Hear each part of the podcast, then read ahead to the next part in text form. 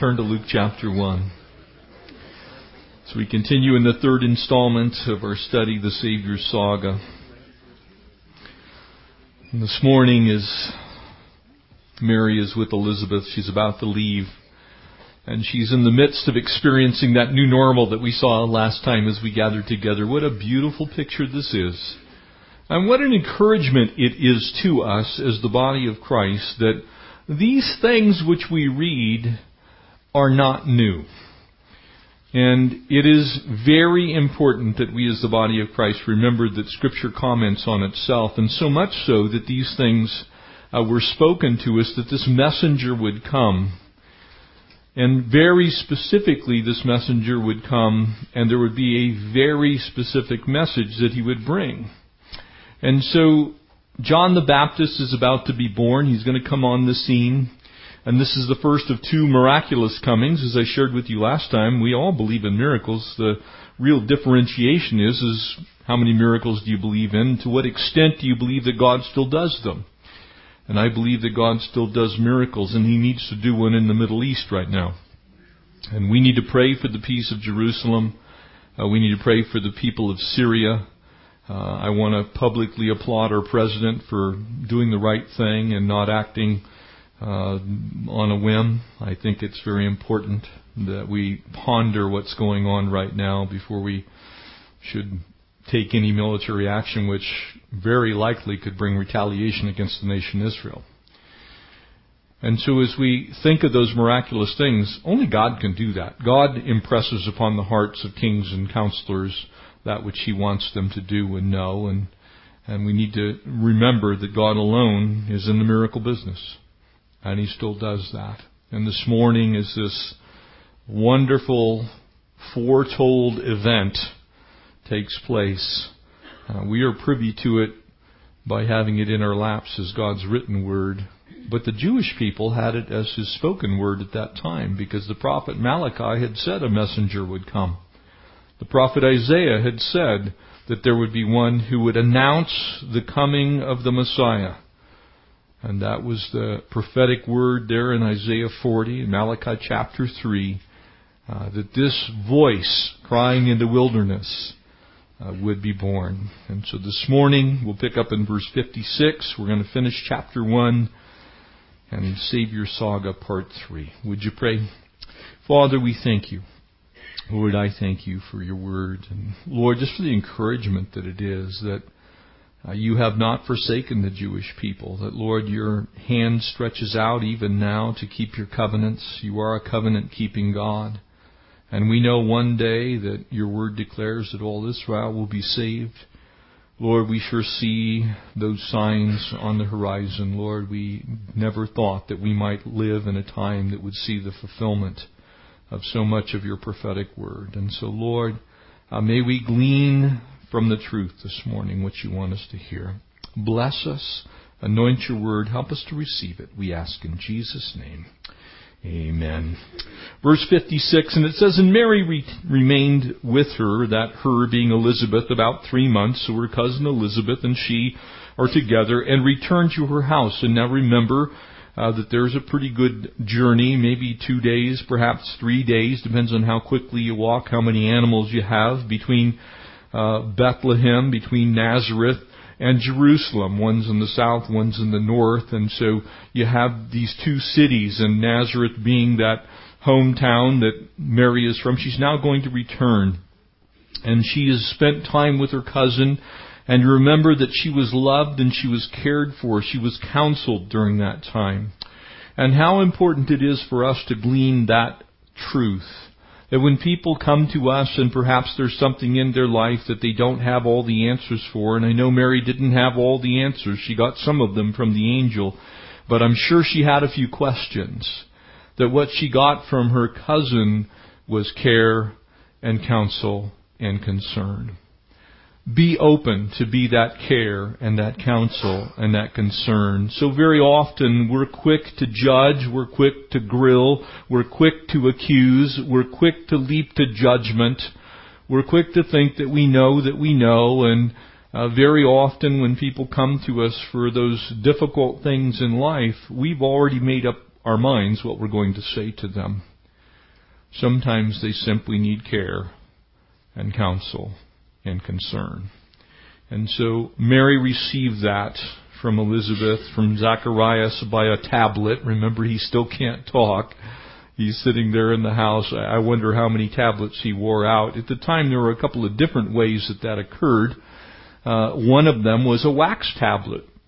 It would actually take a border, usually of some type of wood, sometimes of clay, but inside of that clay they would make a small clay, uh, much like our iPads look today, and about the same size actually, and they would take and fill that with beeswax, and then they would take a stylus, basically like we would use again on a tablet, and you could write then in the wax. And so it was kind of like a modern day et- or a, an ancient day etch a sketch, if you will. So I think Zacharias had his little etch a sketch there, and he's writing all kinds of questions on there as fast as he can. Uh, in Hebrew, which wouldn't have been very fast in wax, but nonetheless, he was able to communicate. And so here these questions have been asked, and it, I believe it's highly likely because he was uh, one of the priests that was responsible for teaching in the temple. Uh, remember that we shared on that a couple of weeks ago that highly likely he may have actually given perhaps some type of a written uh, piece of parchment to Mary, sending her back, hey, I've listened to her story. Uh, he was a priest in the temple, and so maybe he gave her a certificate and said, you know what? What she's going to tell you is going to sound fabulous. It's going to sound like it can't be true, but I'm telling you it's true because my wife Elizabeth is 80 and she's about to have a baby too. So there were a couple of miracles, and we're going to learn of the first one this morning. Verse 57, if you'd read this with me now. And now Elizabeth's full time had come for her to be delivered, and she uh, brought forth a son. So John the Baptist was born. And then her neighbors and relatives heard how the Lord had shown great mercy to her, and they rejoiced with her. Would you circle or underline that word mercy? Remember what mercy is. Mercy is not getting what you deserve. That's the easiest way to understand it. It tells you that this work was a work of God and not of any greatness in Elizabeth. This wasn't greatness on Zachariah's part. This wasn't that they were better than everybody else. It wasn't that they filled out their parental superiority forms uh, in the temple and, you know, they were chosen out of thousands of couples that applied to be, you know, this amazing foster parent of, of the spirit world and they would have a baby brought into their life that was John the Baptist. It was God's mercy raining down on this family. It's in spite of, and that's probably the best way for us to understand God's mercy in our own lives. Very often what God does, He does in spite of us. Amen? Can I have an amen from you senior saints? Amen. It's in spite of us. We're not perfect. We blow it. We biff it. We do all kinds of dumb things that really God should go, you know, that's kind of silly and here's the payment for it. But in mercy, He does not do that. He grants us favor in spite of our faults and weaknesses. And so the Lord had shown great mercy to her, and they rejoiced with her. You know, when you give God the glory for what God does, you enable people to rejoice. When you give God glory for what God does, you enable people to rejoice. But if you take credit for it, you also steal the ability for people to rejoice.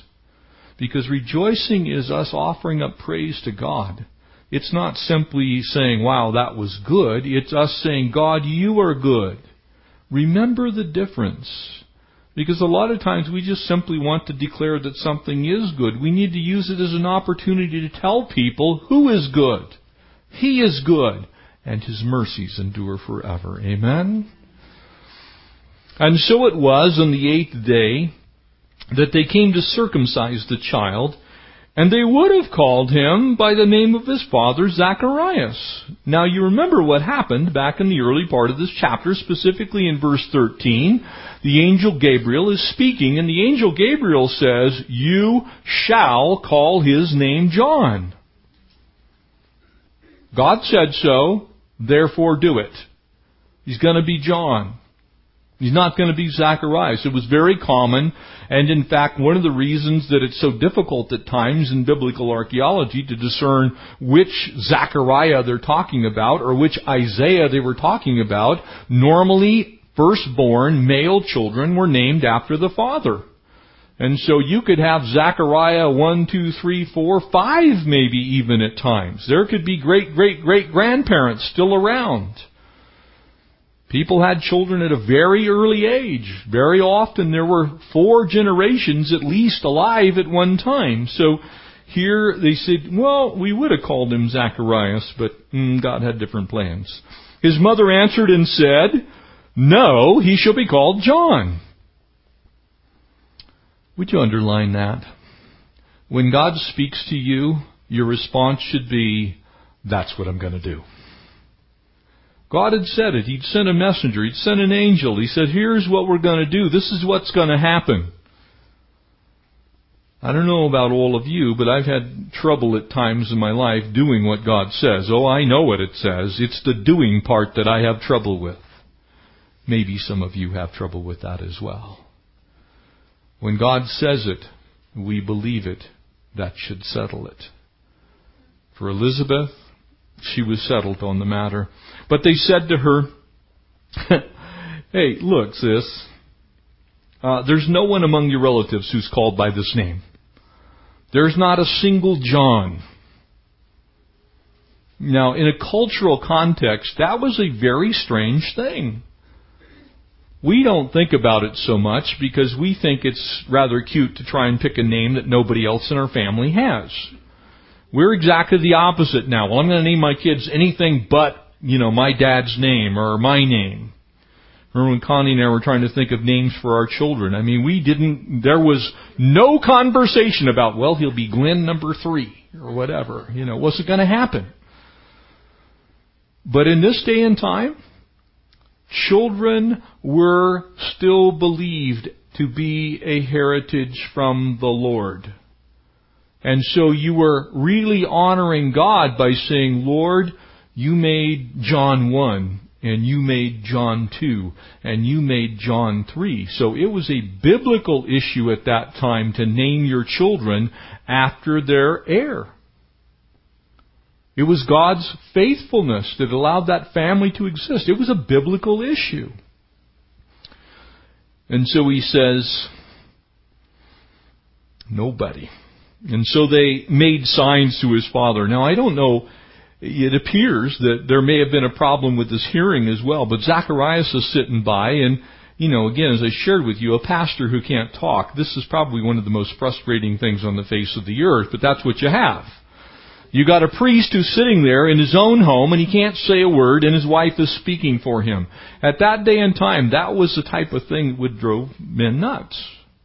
And so he's sitting there with his little tablet and whether it was fresh clay and he was writing that or wax or perhaps a piece of parchment uh, in a quill, we don't know. Could have been any of those things. But he asked for a writing tablet and he wrote, his name is John. He, he confirmed what his wife had said. He says, you know what? God spoke. That's good enough for us. We'll name him John. And it was at that time that they all marveled, and immediately his mouth was open, and his tongue is loose, and he spoke. The first words out of his mouth were praising God. Can I give you a little secret here? That when God speaks, and you obey and do what God says, that the result of that is you praising God? It's what happens. Because I can tell you the opposite is also true. When God speaks and you don't do what He says, you're going to end up bemoaning whatever it is that you did that didn't match up with what God said. It won't be praise. It, it will be a, a time of mourning that very often follows not following what God has said. And he praises God, and then fear came all, on all who dwelt around them. And all these sayings were discussed throughout all the hill country of Judea. They made an issue out of it about which God could receive glory. Do you make an issue out of the things in your lives about which God can receive glory? When God does something, let me rephrase that for you. When God does something in your life, and it's clear that God's done something in your life, do you make it such an issue that people around you know that God did something in your life? Does He get credit for what He's done? You know, sometimes it bothers me when I listen to pastors talk. One of the difficulties of going to pastors' conferences is is hearing, you know, a few folks take responsibility uh, for the things which God has clearly done. We give people an opportunity to see the glory of God when we give glory to God. But if we steal God's glory, well, you know, my wife is just really special. Well, after all, you know, I've served in the temple for 50 years. What do you expect? You see, they could have said other things. They could have said other things. They could have stolen the glory of the Lord. They said, well, this is just a result of us faithfully serving God, and He just honored that. Now, to some degree, there's a measure of truth to that. But the greater glory goes to God when we simply say God did a miracle used a clay pot, used an earthen vessel to accomplish his great work. No explanation for it given from a human perspective, but the Lord has built the house. The Lord has done the work. And that is why the fear came on them. That word fear there is reverence. It's not fear like we think of if you watch some kind of scary movie. It's the understanding that God is who God is and God does what He does. It's that understanding that God alone is in the miracle business. He does things that are outside of space, outside of time, that go against the laws of biology, against the laws of physics. Doesn't mean that He always and in every way needs to or must work in that way, but when you see things you can't explain, there's an explanation that explains all the things you can't explain. God is able, amen? When I look at my world, I just simply say God is able. There are things I don't get, I don't understand, I don't know. I, look at our world today and, and I just, Lord, only you could do that. Only you could accomplish those things. And then all those who heard them kept them in their hearts, saying, What kind of child will this be? You see, when you named a child during that day and time, you were also making a statement about the apparent direction that child's life would go. And so in this case, this is a wandering away from what Zacharias was. What was Zacharias? Zacharias was a priest. And they're going to name him John. There were no priests named John. It's like, man, you're, what are you doing? You're kind of taking him out of that you know, that godly heritage of all of the Zachariah. I don't know what the plural of Zacharias is, but Zacharias is, is, is Zachariah. I don't know. You're going to knock him out of that line. He's not going to be Zachariah number eight or whatever. He's going to be John 1. Hallelujah that we needed a John 1. Amen? You see, at that point in time, the Jews looked upon their children as Psalm 127, 128 both say. They were a heritage. They were a blessing from the Lord. How different is our world today? Children aren't looked at by many people as a blessing from the Lord, but as a curse. That was very foreign to them then. And I pray that it returns to being foreign to us now. His name John, interesting mean, interestingly enough, means God is, or Yahweh very specifically, has been gracious. Now think about who he is, what he's going to do, and is that not the perfect name for him? Because he would be the forerunner, the one who would announce the coming of the King of Kings, the Lord of Lords, the Messiah of glory, the only hope for mankind, the one who would be the Redeemer. He would say, I am not worthy to tie his sandals. That's Jesus. God is salvation. I am simply God has been gracious. He was picturing grace. Every time someone mentioned his word, his name, how you described him, who he was, they would hear Yahweh has been gracious. Now, when I think of John the Baptist, there's one word that we all associate with him. Probably everyone in here would get it, and that would be the word repent. Amen? That was his message, wasn't it? We'll see that. Repent, for the kingdom of God is at hand. But repentance has a purpose, does it not? Repentance is that sign that we've heard the message of grace, that we have decided to follow Jesus, and I am persuaded that He is able to keep that which He's committed unto the day of Christ Jesus, that He in fact will transform and renew my mind, that He will indeed save me from myself, that He will cleanse me from my unrighteousness. You see, when I think about the message repent, what I think about is the result of repentance, which is God's grace being poured out upon me, because if we confess, He is faithful and just to forgive and to cleanse. Amen? You, you see, John was, Yahweh has been gracious. Because grace is unmerited favor. Amen? It's unmerited favor. It's unwarranted attention from God in heaven. And nothing would be more unwarranted than God sending His only begotten Son to this earth to die for me. You talk about a bad deal for God. Think about it for a second. Would you have sent Jesus to earth for you? I think most of us, if we're honest, would say, mm-mm. Let me help you sort through that a little bit. Would you have sent your only begotten son or daughter, I don't care which, whichever one you want to use in this analogy? Would you have sent your only child, the only one you would ever have, to this earth for the likes of Adolf Hitler, Benito Mussolini, Pol Pot, Mao Zedong, Kim Jong Il? You see, Jesus came to the earth to die for the sins of all mankind, for as many as received Him to them. He's saying, this is good enough for everybody. You only need to receive it and believe it, and you'll be saved.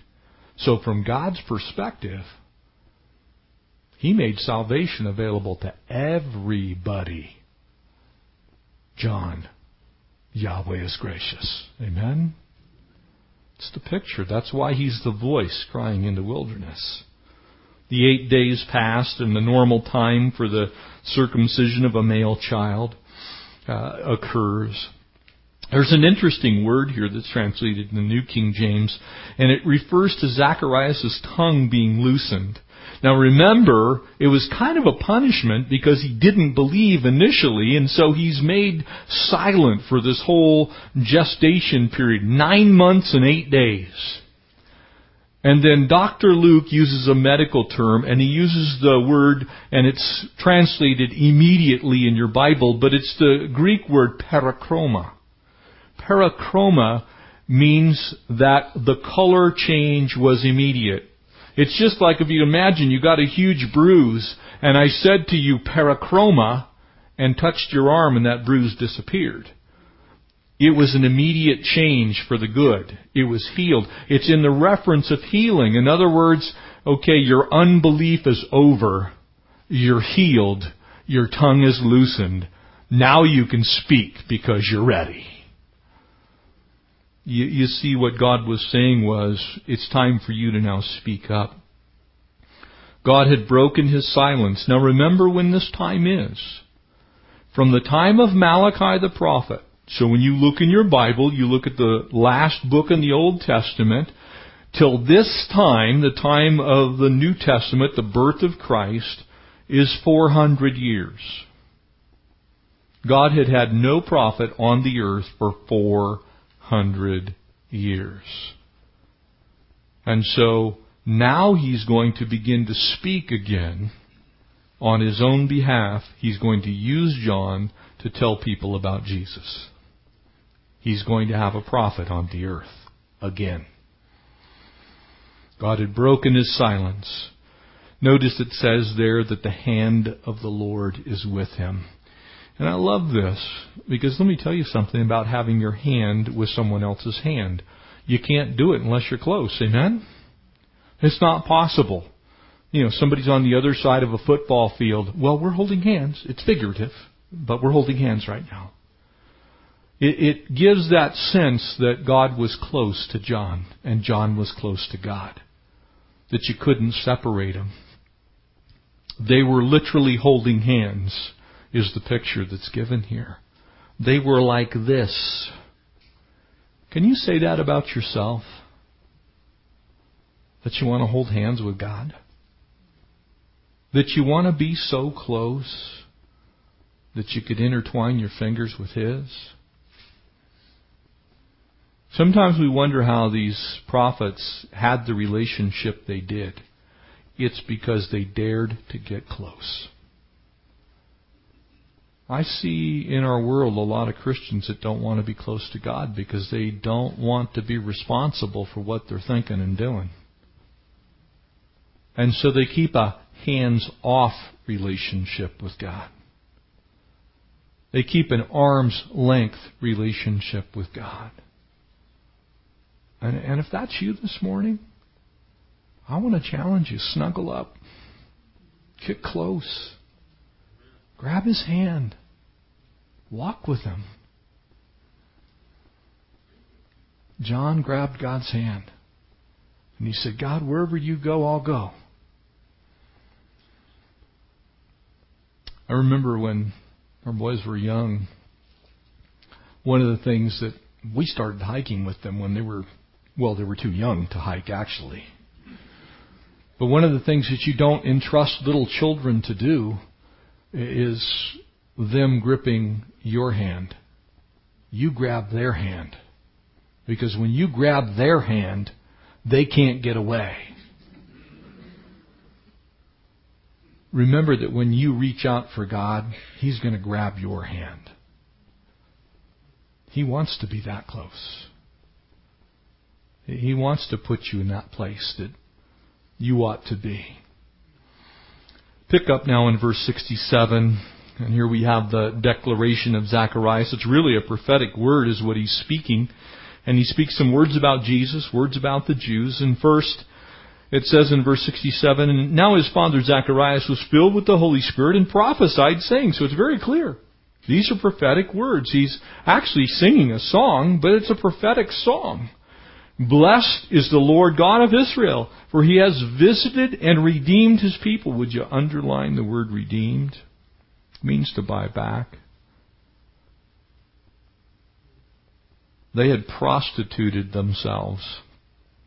If you're with us in the study of the book of Hosea, it becomes very clear that you can hear the truth and not be a doer of the word. You can go the wrong way.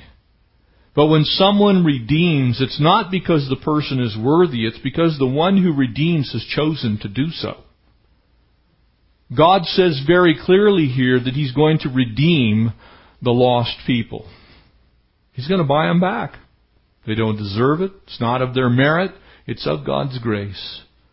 And so John, being that picture of grace, and Zacharias speaking uh, of what his son would bring into this world, for he has visited and redeemed his people and has raised up a horn of salvation for us in the house of his servant David. Notice what he says here. He's just reminding everyone of what he himself knew as he had studied the passages of scripture that to us could be familiar if you've studied your Bible.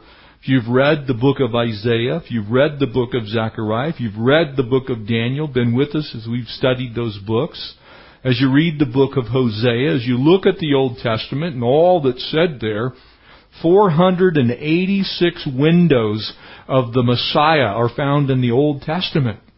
They're about to be opened fully in the New Testament. They were closed window, windows through which you gazed in the Old Testament times. There would be one who would come. He would be a prophet like unto Moses, but greater than he. There would be one upon whom the government of his, his peace would be in this world and of it there would be no end. That there would be a child born, a son given, there would be the seed of a woman, all of these things that made pretty much not a lot of sense when they were first spoken. It's like, really, the seed of the woman, what's that? All of those things that were said were about to unfold before their very eyes. One who would be lifted up on a tree, who would not be cursed, but be blessed because he was lifted up on a tree. The one who would be that tree thrown into the bitter waters of life that would sweeten it. The one who would be the man. All of those things that the Jews were going, man, who does this point to? They were all pointing to Jesus. It was about to become very real to them. And so as Elizabeth gives birth to the messenger, what she's really saying is, all of these things that God has told us in times past are about to get very, very real to us. One of the great tragedies is the blindness that has come upon the nation Israel that exists until today. Because you can't read the Old Testament and not go, boy, that sure sounds a whole lot like Jesus Christ. That he would be beaten, he would be bruised, that the date of his arrival in Jerusalem would be predicted by the prophet Daniel. You could just go on and on. We could spend weeks, months, talking about what the Old Testament had said would be the Messiah's life all manner of it spoken to, that he would be killed, he would be in the grave three days, and yet not kept there, that Sheol could not hold him, David said. And a simple thing here, it says he'd come from the house of David. Where did the Redeemer come from? The Old Testament tells us. God had promised that the Savior would be a Jew, Genesis chapter 12. He'd be from the tribe of Judah, Genesis chapter 49. He'd be from the family of David, 2 Samuel chapter 7. He would be born in Bethlehem.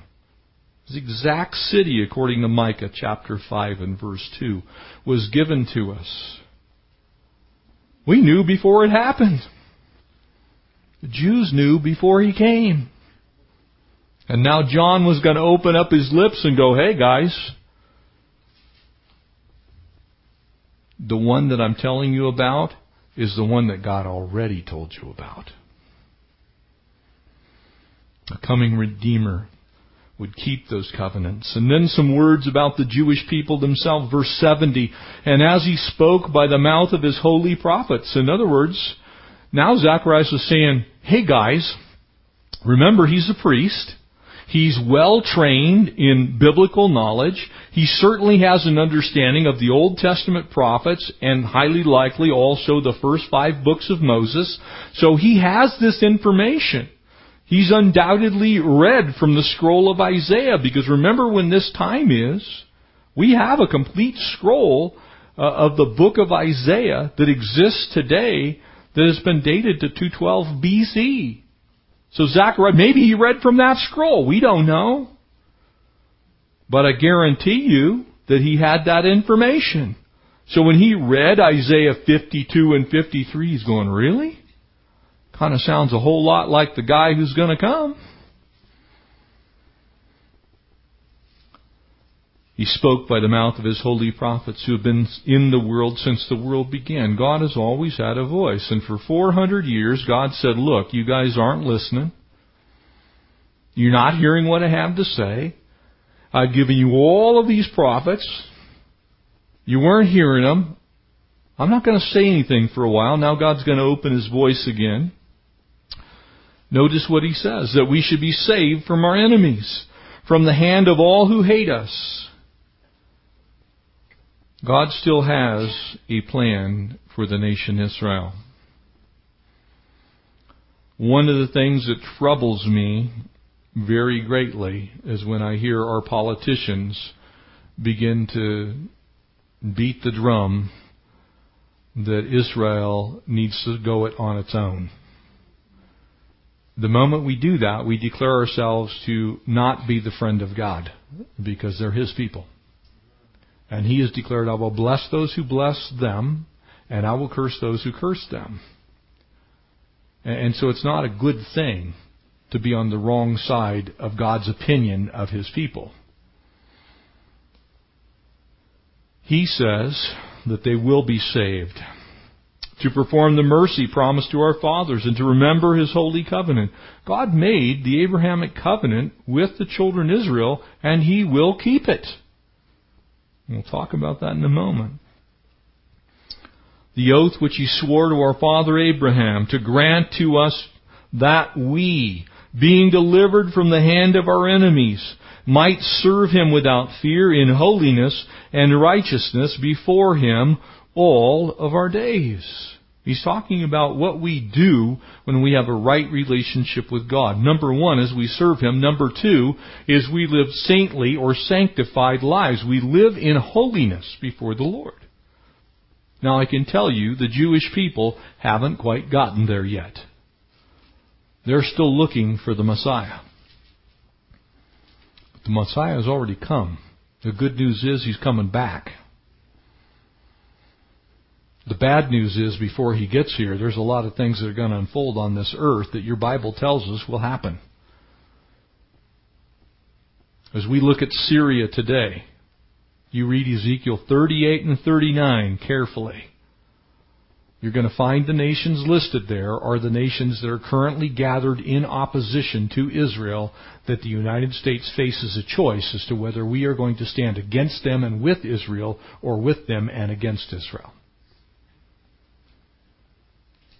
This is not new news. This news is 2,700 years old.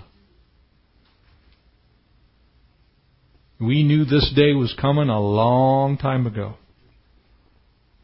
And Meshech and Tubal would join together, and their allies, Persia, Syria, Egypt, Jordan, Lebanon, would one day rise up against the nation Israel and would surround them, your Bible says. Gee. Well, I don't know that that's happened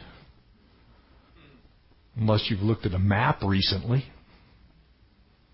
Israel's surrounded by its enemies. But God, your Bible says, is going to keep his covenant with Israel. It was completely unconditional. Read Genesis 12, Genesis 15, Genesis 17. Read those chapters. As you read what God said to them, He made no conditional approvals on His side. He said, It's my land, I'm giving it to you. You see what he was saying to them is he would grant that they would be delivered, provided they had the right relationship with him. They're still waiting for that right relationship with God. And so the Messiah was God's answer.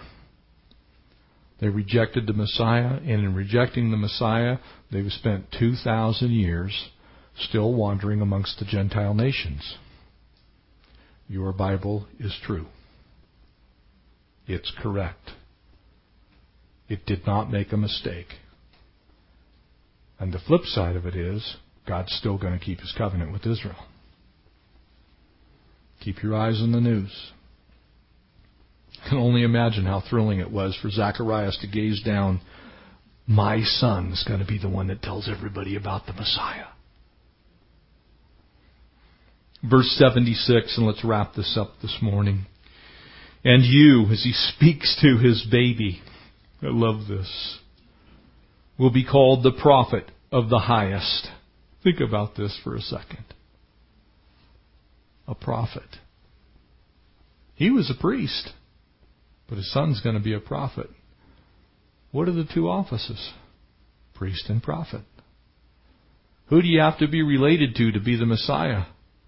You got to be of the priestly line. You have to be of the kingly line because you have to be able to fulfill both offices simultaneously. In all of this, what seems like mundane uh, regurgitation of family lineages, you find that Jesus is related to both the priestly line and to the Davidic line. Actually, the Davidic line on both sides, mother and father. And you, child, will be called a prophet of the highest. For you will go before the face of the Lord to prepare his ways. And if you read Isaiah chapter 40, that's exactly what you see. Notice what it says there. The voice of one crying in the wilderness, prepare the way of the Lord, make straight the desert of a highway of our God. Every valley will be exalted, and every mountain and hill shall be brought low, and the crooked places shall be made straight. Isaiah said about the one who would announce the coming of the Messiah. To give knowledge of salvation to his people. That's why John said, Look, I'm not worthy to tie the sandals of the one who's coming after me. I'm just bringing you the message that he's coming. I'm not him. Remember what happened to the Pharisees? We'll get there. They come down to the river and go, Well, we want to be baptized in your baptism. He says, No, there's a fundamental flaw in your thinking here. You need to go repent first. Getting baptized doesn't do you a bit of good unless you've repented. Amen? You need to repent and be saved. Otherwise, baptism is meaningless. It's pointless. It doesn't do a thing for you. That's why we don't baptize infants in this church. Unless you know what you're doing, it means nothing. It's a public declaration of your faith, your trust in Jesus Christ as both Savior and Lord. He says, by the remission of their sins. You see, without the shedding of blood, there is no remission of sin. And if your sins aren't remitted, if they're not paid for, you're still in sin. And if you're in sin, you don't see the kingdom of heaven. It's a simple progression. Through tender mercy of our God, with which the day spring from on high has visited us, to give light to those who sit in darkness and the shadow of death, to guide our feet into the way of peace. You see, they needed a prophet. He didn't need another priest. They had had priests uh, ad infinitum. They had heard the word of the Lord for nearly 1500 years. They had been delivered by God. It didn't mean a thing to them. What they needed was someone to tell them exactly what was going to happen if they didn't repent. And that would be the message of John. He said, Repent, for, for, for the kingdom of God is at hand. That which you've always waited for and believed would come is upon you. And so he says this one would come and dismiss their debt, cancel the debt. You, see, that's what we need to have happen. Amen?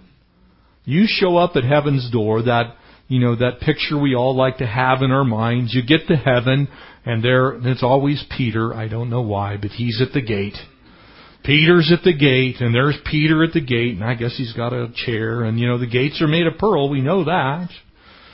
And, you show up at heaven, and you've got a letter from a bunch of seminaries. I studied for 57 years. I speak Hebrew, I speak Greek, I even speak Aramaic. I have memorized the entire Bible, cover to cover.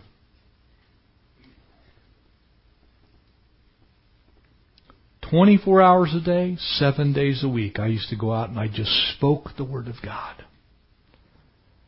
If you never receive Jesus Christ as your Savior, you're just as lost as the worst murderer who's ever walked this earth if your sins haven't been remitted, you're still lost. For by the works of flesh, no flesh is justified. That's what your Bible says. There's no work you can do to square away your own debt. It's not possible. Only Jesus can pay that debt. So the debt gets canceled. It's, it's blotted out. And because of that, you have a new life. Amen? That's what we call that life that we now live a new life. It's a new day. Your mind's renewed. You think differently. You act differently. There's a spring in your step where you used to look at the ground. You're now looking at heaven. And all that happened was John came to this earth to remind us that Jesus was coming. And so the child grew and became strong in the Spirit and was in the deserts until the day of his manifestation to Israel. You see, John was a prophet of the highest, introducing to Israel a son of the highest who was conceived in the womb by the power of the highest. It was all God's deal. God had done it all, and He continues this day to do what only He can do. Amen? If you've never asked Jesus into your life, a couple of us pastors will be up front. We'd love to pray with you. If you have, put your hand in God's hand. Go where He tells you to go. Do what He asks you to do. Because Jesus is coming soon. Amen? Let's pray. Father, we thank you for this time this morning and Lord, for the power of your word to transform us, encourage us, and strengthen us. And we pray, God, as we have spent this time, God, that you would just impress upon us the, the beauty of your prophetic word, that you told us about these things long before they ever happened. That you spoke through the Old Testament prophets to even remind us that even John would come, the one that tells us about how gracious you are. And Lord, that message of grace is the message of repentance as well. It's doing that 180 degree turn. It's going the other way. It's about the Lordship, not just the Saviorhood. And so, Lord, we thank you that it's as simple as confessing that Jesus Christ is Lord and asking you to come in. We pray that there's anyone here this morning that's never done that, that they would simply this morning just invite you to come in, forgive them of their sin, to cleanse them from all unrighteousness, and to take residence as their new master. We bless you, we thank you, we praise you. We ask all of this in the name of Jesus. Amen.